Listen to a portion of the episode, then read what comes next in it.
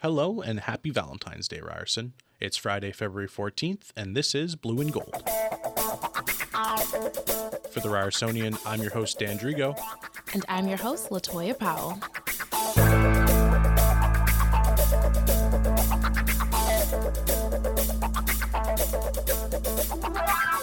Despite the university cutting ties with the RSU, a Democratic election is currently underway. The names of the candidates were announced on February 6th, a little less than a week before the election period opened on February 12th. This year, Inspire and Rise are the two slates in the running. Each consists of 38 students total. Today, you will hear from presidential candidates Charmaine Reed and Ali Youssef during their campaigning period. I want to be president. I want to be the leader of this organization. We're going to make sure we actually listen to the students and we actually do what their stance is on, in terms of everything, whatever the issue is. Remember, today is the last day to get out and vote. Black History Month is a time to celebrate the accomplishments of Black people in both past and present. This month on Blue and Gold, we'll be profiling some of the Black leaders on campus who have made a difference. Today, we will be joined by Crystal Hines, who is a fifth year social work student. The RSU election is now underway following a week's worth of campaigning and a semester's worth of turmoil. But with voting set to close tonight, what do we know about these candidates and their campaigns? Sharina Harris is a Ryersonian education reporter who has been covering the RSU since last year, and she joins us again today to recap the last week of Ryerson University politics. Thanks for coming in, Sharina. Thanks for having me just same old as usual. Can you take me through what's happened this last week in terms of university politics, Sharina? Yeah. So what I think is really significant that we're seeing right now is that both Ryerson and the RSU are pushing forward with each holding an election. Obviously, uh, both elections look very different. So, right now, Ryerson is in the process of holding town halls where students can ask questions about the uh, election for a new student government structure. That election is going to take place in March, and then whoever wins that has to commit to holding general elections in April. So, Ryerson's really moving forward with creating a new student government here at Ryerson since they don't think that the RSU represents students anymore. Now, at the same time, the RSU is also moving forward with their election as usual, a little bit different. Uh, they don't have access to a lot of online information that they usually do, so they're having to do everything on paper ballots just in the Student Campus Center. But last night we had the debate hosted by the Eyeopener with six of the candidates who are running for executive positions. This year it's also a little bit different because there are only two slates. Typically, there are a few more. I think last year there were three or four. So uh, less people. One executive position was removed at the semi annual general meeting this year. So just 10 people running um, for executive positions on two slates, as well as their directors. And um, Something that came out of the debate last night was that both of these teams running for the exec positions want to go back to the negotiating table with Ryerson University.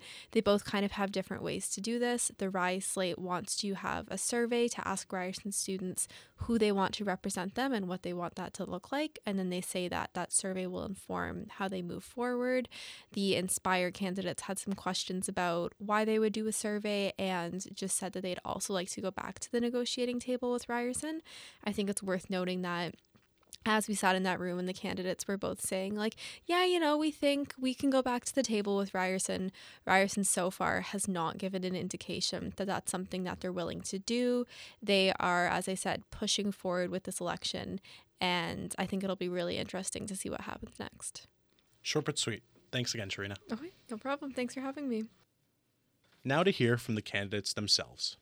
We were able to talk to both students currently running for the position of rsu president Leading the Rise slate, we have Ali Youssef. Um, I feel like at this point of time, with the current situation the RSU is in, uh, the students need clarity, students need answer, and the RSU needs some sort of experience.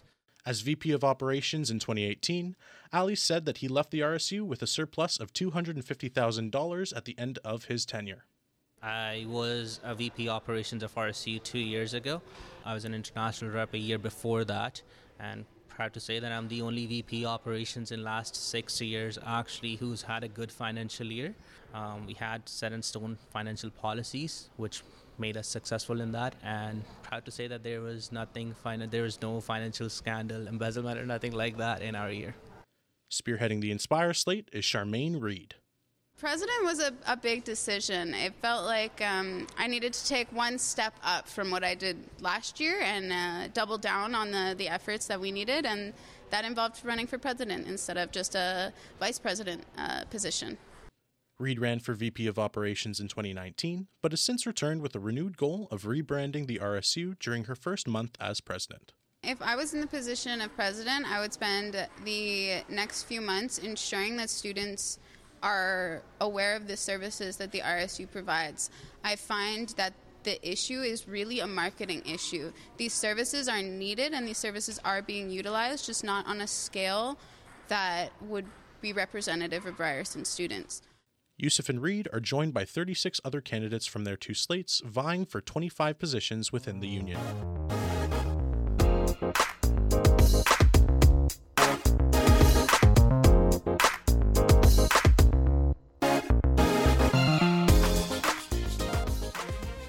Crystal Heinz is a fifth year social work student at Ryerson. She's advocated for student rights as one of the leaders of We Are the Students Ryerson, a student led campaign that protests against Doug Ford's university cuts. And she has also won multiple awards for her engagement on campus and passion for social work. She is known for being a powerhouse student leader at Ryerson and within the greater community.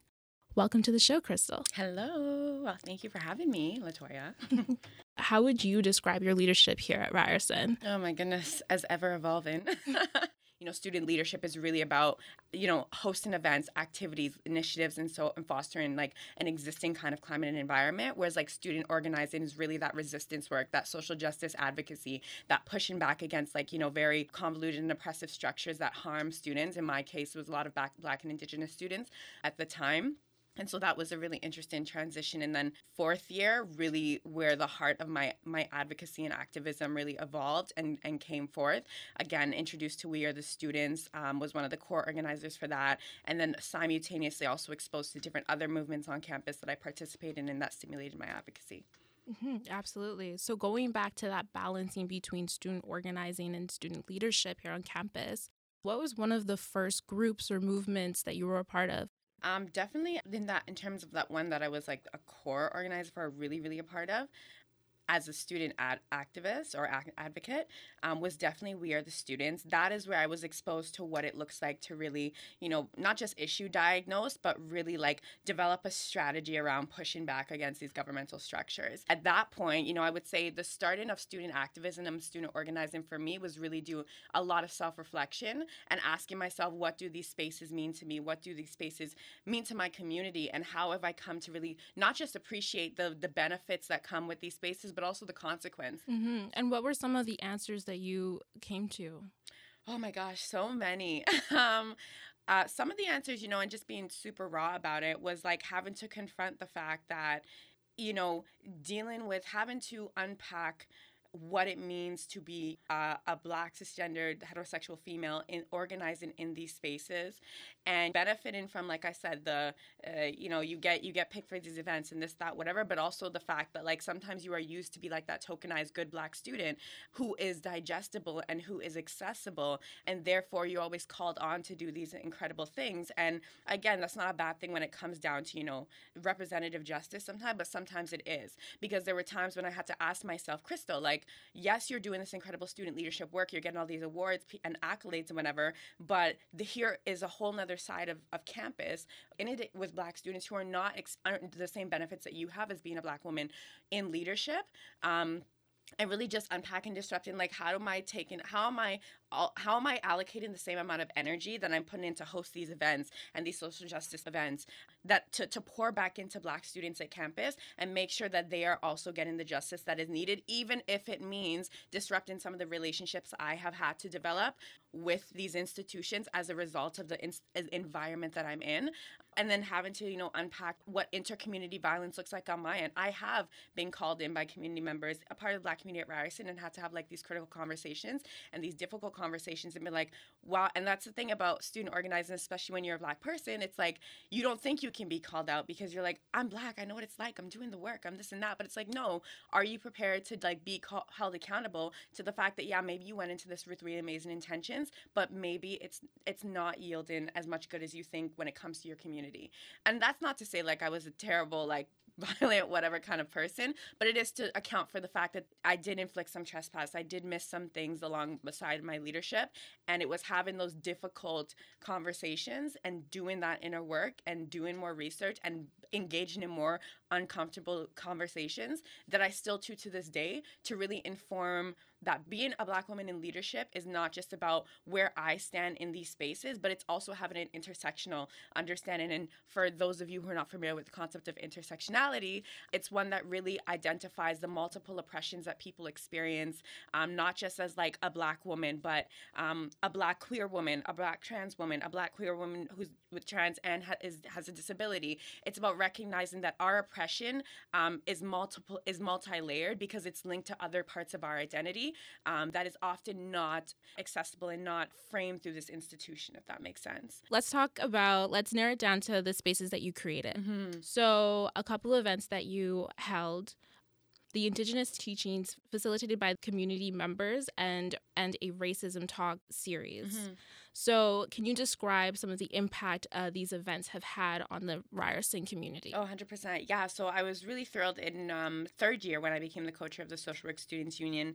Um, that was that. So we, we created a team. So we did um, a lot of fundraising, a lot of advocacy, and we, we retained um, a, a really great lump sum of funding to, to do that work. And so it was my colleagues, um, some of the people on my team who facilitated the Indigenous specific event. And that was facilitated by Amy uh, oh, I'm forgetting her last name. Forgive me, but she is a um, community member, and I think she's also uh, faculty at Ryerson under the School of Social Work. Correct me, I might I might be mistaken.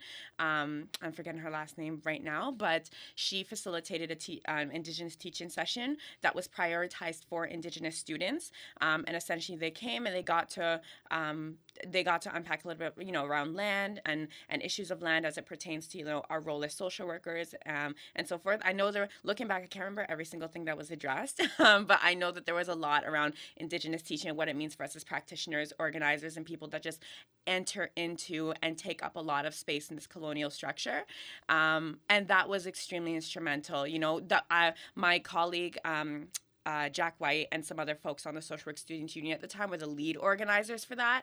As I was a co-chair, I really just came in to fill in the gaps and to support and make sure that as many Indigenous students were a part of that space as possible. But they were the ones to really lead out that work, um, and it was super instrumental. We got a lot of feedback um, around the fact that it was just really amazing for our events and for the spaces that we created to prioritize indigenous students um, and not just you know not not just like oh here's an indigenous teaching event. Here non-indigenous folks come take up space and learn from us but actually say no indigenous students here's a space um, that you can create that you can come and and engage in these teaching participate in these conversations um, and really just like talk about what like what the what what decolonization practice looks like in the context of social work practice but also in the context of social work practice at ryerson.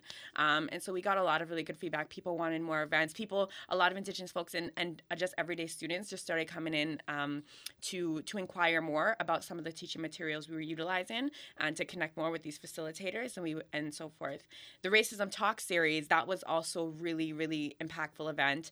Um, at every single event i like there were either people crying and people talk and not just like crying from the like trauma of reconfronting these experiences but just about the possibilities that are created when we're able to really unpack the the depths of, of systemic systemic racism and colonization and um, and again terms that are all um, all very very complex but in in simple form systemic racism is like you know just understanding how systems inherently perpetuate um, anti-blackness anti-indigeneity Islamophobia, and so forth, and, and, and other forms of racism. Um, but also, again, with the intersectional lens I was talking about earlier. Um, and then colonization, just recognizing our history as a state, but also even at Ryerson University, um, the, the history that we have at um, when it when it comes to colonization and recognizing that even you know Egerton Ryerson that's a that's a that's a that, that's a statue but is also a symbol of that intergenerational trauma that indigenous students have to endure every single time they step on this campus.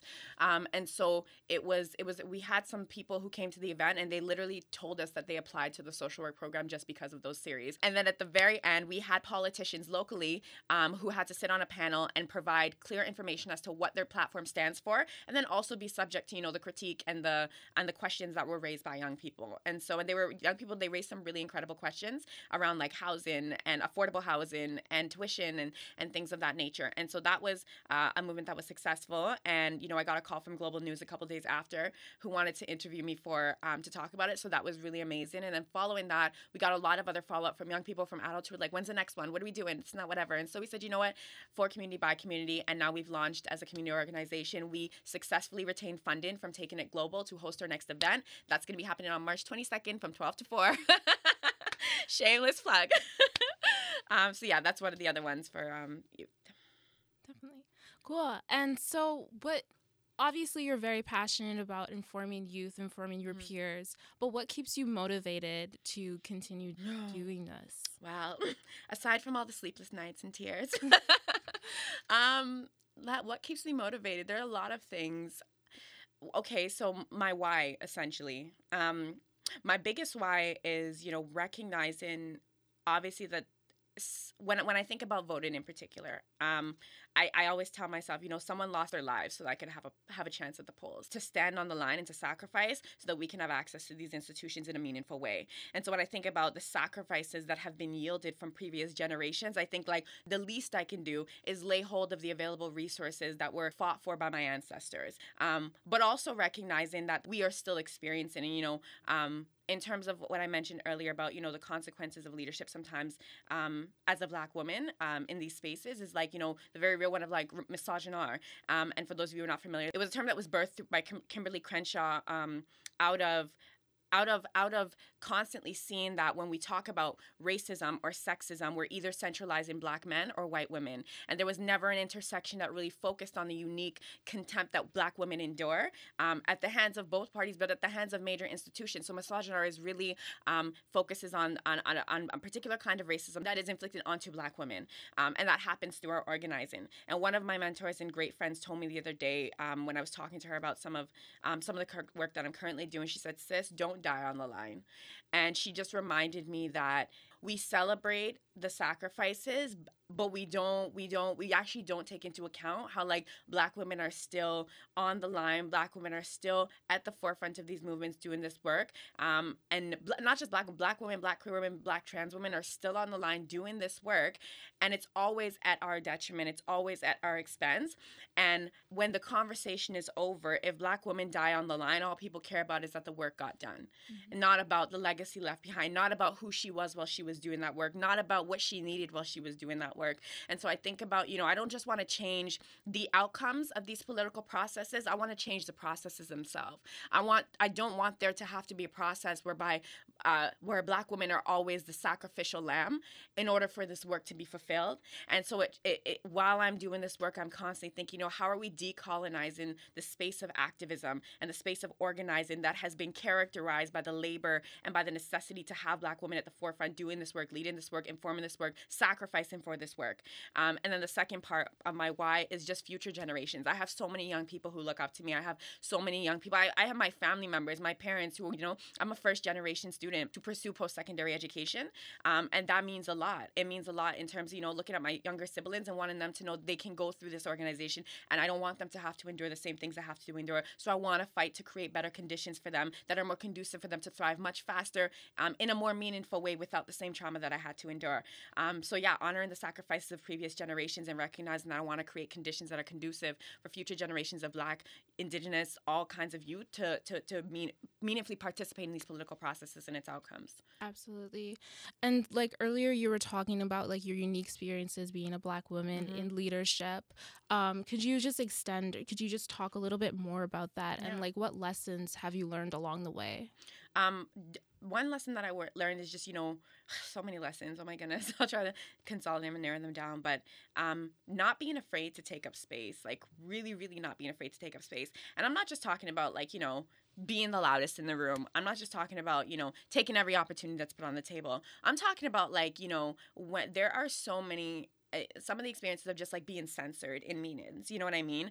Um being advised to tone it down or don't be too don't don't be too um passionate about this particular point on the agenda because it's just going to show um this and that. Don't be don't don't be too bossy. Um don't be too you know be mindful be cautious around this this that but really having to censor myself and police myself in this space but then turn it around and tell black take up space like do your thing but no like i want to develop a standard to which i can take up space unapologetically, and you will honor the space that I'm taking up. I said, for far too long, black women have been told that we need to adapt ourselves to a society has never toned it down for us. And I'm not going to tone it down because somebody fought for me to be here. Not only am I going to be here unapologetically, but I'm not going to sacrifice my mental health in order to access this space. You need something from me, and you will listen. And so it's it's I, I've really just learned about the importance of taking up space in a meaningful way, being unapologetic about it, demanding the same level of respect that we exude towards white men in these spaces and white women all of the time, and and recognizing that I, I'm no more of this having to work 10 times harder to get the same level of respect because I don't I can leave the room. There is somebody who will honor my opinion, who will honor my perspective. There is somebody in black spaces that I can go to and we can yield the same kind of outcome and do the same kind of work. I will not rely on institutions that need me.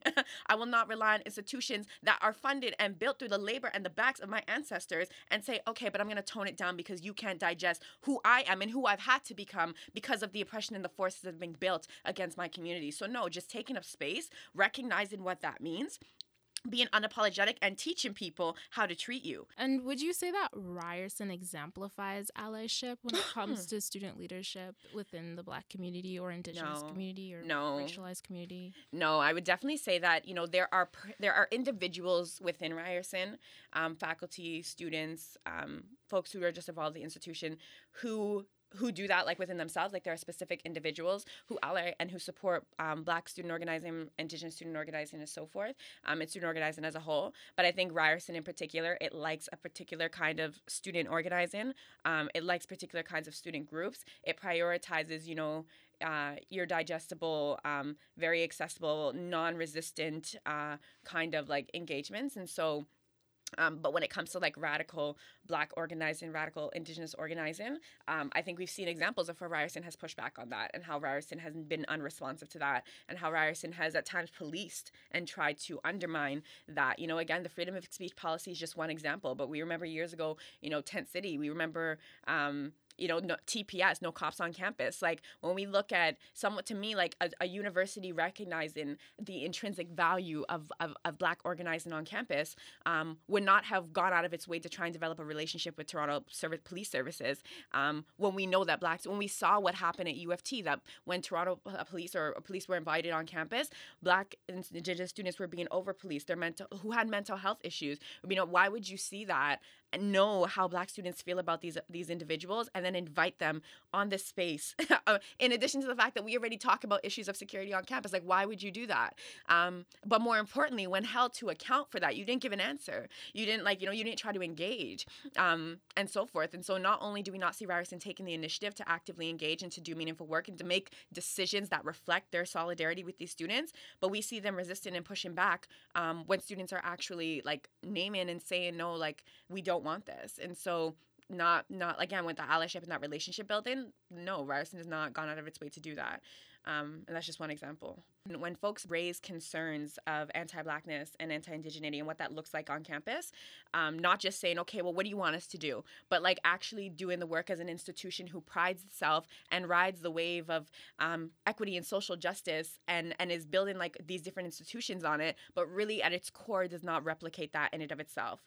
I think that it's okay to acknowledge that nobody's perfect. I think it's okay to acknowledge that we are all on this learning journey together that it's not easy um, but i think ryerson has more than on one occasion has had many opportunities to redress some of those trespasses to create better conditions to and, and so forth. And in each occasion we've either seen little to no action or action that has been let out by specific faculty members um, and specific individuals within the institution who have supported black students who have supported black organizing. And i honor those folks. I appreciate those folks. Um, and I can name a bunch of them right now, but don't even have time for that. But yeah, so there are there's there's always good in the mix. I believe that there's I believe that we're not beyond repair. I believe that there's still room to, to change. I believe that if Ryerson can embrace the gift of radical organizing on campus and and engage in that, um, and be willing to sacrifice and so forth, we can we can see a lot of really dope things happen for the next couple years.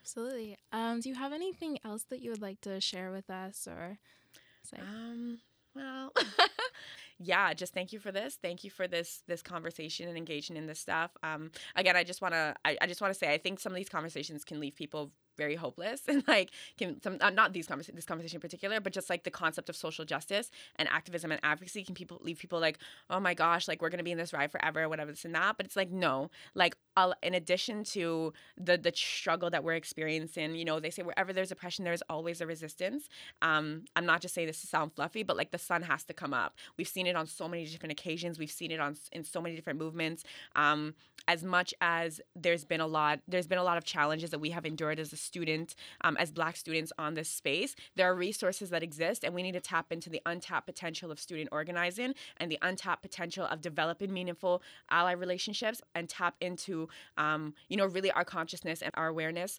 to to really build and reimagine what this campus can look like, what organizing can look like, what the future can look like for all students. But when we recognize that when we support Black organizing on campus, when we uplift Black students, when we when we give them the resources they need need to empower ourselves as students, our faculty, our institutions, then we can in turn build the kind of structure that is conducive for not just black students, but for everybody to rise, for everybody to build, for everybody to expand on. And it all starts with just making a decision within yourself and allowing that resolve to lead you to that awakening. So that's all. awesome. Thank you so much for joining us. Thank you. Bye. and if you guys want to learn more, follow Crystal's journey, follow her on IG at courtesy of Crystal. Thank you. Take care. this poem is called Black Privilege. On evaluating Black privilege, Black privilege is the hung warrior. It's every black man, woman, and child sacrificed in every war and promised freedom. Black privilege is going to an airport and wondering if TSA is going to search my hair one more time. It's the tingle in my spine when I pass a police officer. It's the fear of having to one day memorize my brother's eulogy, or my father's eulogy, or my husband's eulogy, or my unborn son's eulogy. It's not knowing whether or not to put my mother's name on that list. Black privilege is having to carry what little history I have on my back like a burden instead of a gift. It's me failing to track my lineage back past my grandmother. Black privilege is people laughing at my culture, then copying it the next day. Black privilege is me not knowing my own language. It's thanking God that my grandmother knew English because otherwise I would not have been able to tell her I loved her. And it's the shame of knowing that none of that would have mattered to her as much as me being able to tell her I loved her in her language. Black privilege was having to cut my hair at 13 to remove the relaxer. And it's knowing that most people don't even know what a relaxer is. Black privilege is remembering constantly that I have to work twice as hard to get half as far because of my skin, and knowing that this equation is doubled because of my gender. Black privilege is knowing that the black woman is the backbone to most societies, and also knowing that we are the least protected people in the world. Black privilege is understanding that I will be the first and last person to love myself, and it was thinking for a very long time that no one else would. It's my uncle telling me to get out of the sun because God forbid I get any darker and it's my black friends telling me that if I was dark, I would be ugly. Black privilege is knowing that the anti me mentality hasn't changed since they colonized me. Black privilege is being given my country to rebuild with no resources or finances or support. It's sitting in my econ class knowing that none of this will be applicable to a country riddled with corruption and poverty. Black privilege is misspelling the word privilege every single time it's used in this poem because my fingertips feel foreign to it. And black privilege is knowing that this poem will only matter so much because Black History Month is only so many hours of so many days of the shortest month in the year. And it's internalizing that we only matter so much because Black History Month is only so many hours of so many days of the shortest month in the year. And black privilege is understanding that we are black every hour of every day of every month in the year. Before we were conceived, we were black. And as our souls wash away from this earth, we were black. And it's knowing that because of this, we are a target. And finally, black privilege is me pouring my heart out to you, and you forgetting this poem in two minutes.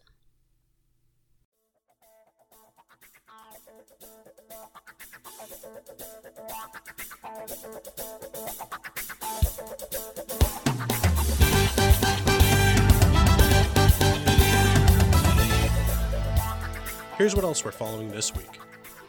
Ryerson released a second update on February 3rd regarding the coronavirus, reminding community members that the risk of getting the virus still remains low. However, if you are sick, community members are encouraged to stay home. The discounted double fare, or DDF, offers student writing on the go and the TTC a $1.50 discount on their fare when transferring between Go and the TTC. However, the program is set to be canceled. Students are expressing frustration over the situation. Although the amount seems small, even minor discounts can make a financial difference. According to an email from the Ryerson Facilities Management and Development Office, public utility crews found the need for major emergency repairs on Gould Street. This leaves the reopening of Gould still up in the air. However, parts of the area will be opening, including the intersection at Victoria Street.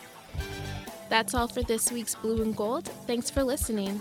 You can catch up with us after Reading Week for more of your community's top stories, or check out ryersonian.ca for more in depth coverage. Blue and Gold is a production of the Ryersonian and the Ryerson School of Journalism. Our hosts are Dan Drigo and Latoya Powell, with executive producing done by myself, Lauren Davis. Additional reporting done by Sharina Harris. Our editor in chief is Talene Loschiavo. Managing editor Isabel Kirkwood. Instructors Peter Bakogeorge and H.G. Watson. Graphics by Brent Smith. Special thanks to Angela Glover, Lindsay Hanna, Daniela Aleru, and Gary Gould. Music this week provided by We Star. I'm Lauren Davis. Thanks for listening.